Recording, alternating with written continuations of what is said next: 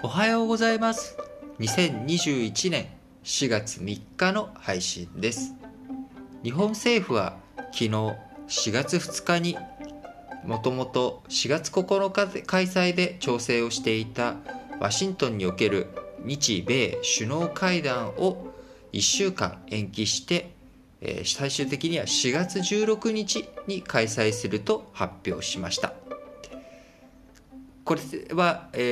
バイデンアメリカ大統領が就任して初めての外国首脳との会談となるわけですけれども、アメリカ側の方でですね、新型コロナウイルス感染対策、こちらに万全を期すため日程を1週間程度遅らせてほしいということで、今回の発表になりました。開催場所はワシントンで、菅総理大臣は15日に政府専用機で羽田空港を出発し、現地時間16日に、首脳会談を開催し、その後、日本時間18日に帰国するということになっております。もともと4月前半と説明されていた初の対面会談ですけれども、こちら16日にずれ込むということになりましたが、引き続き、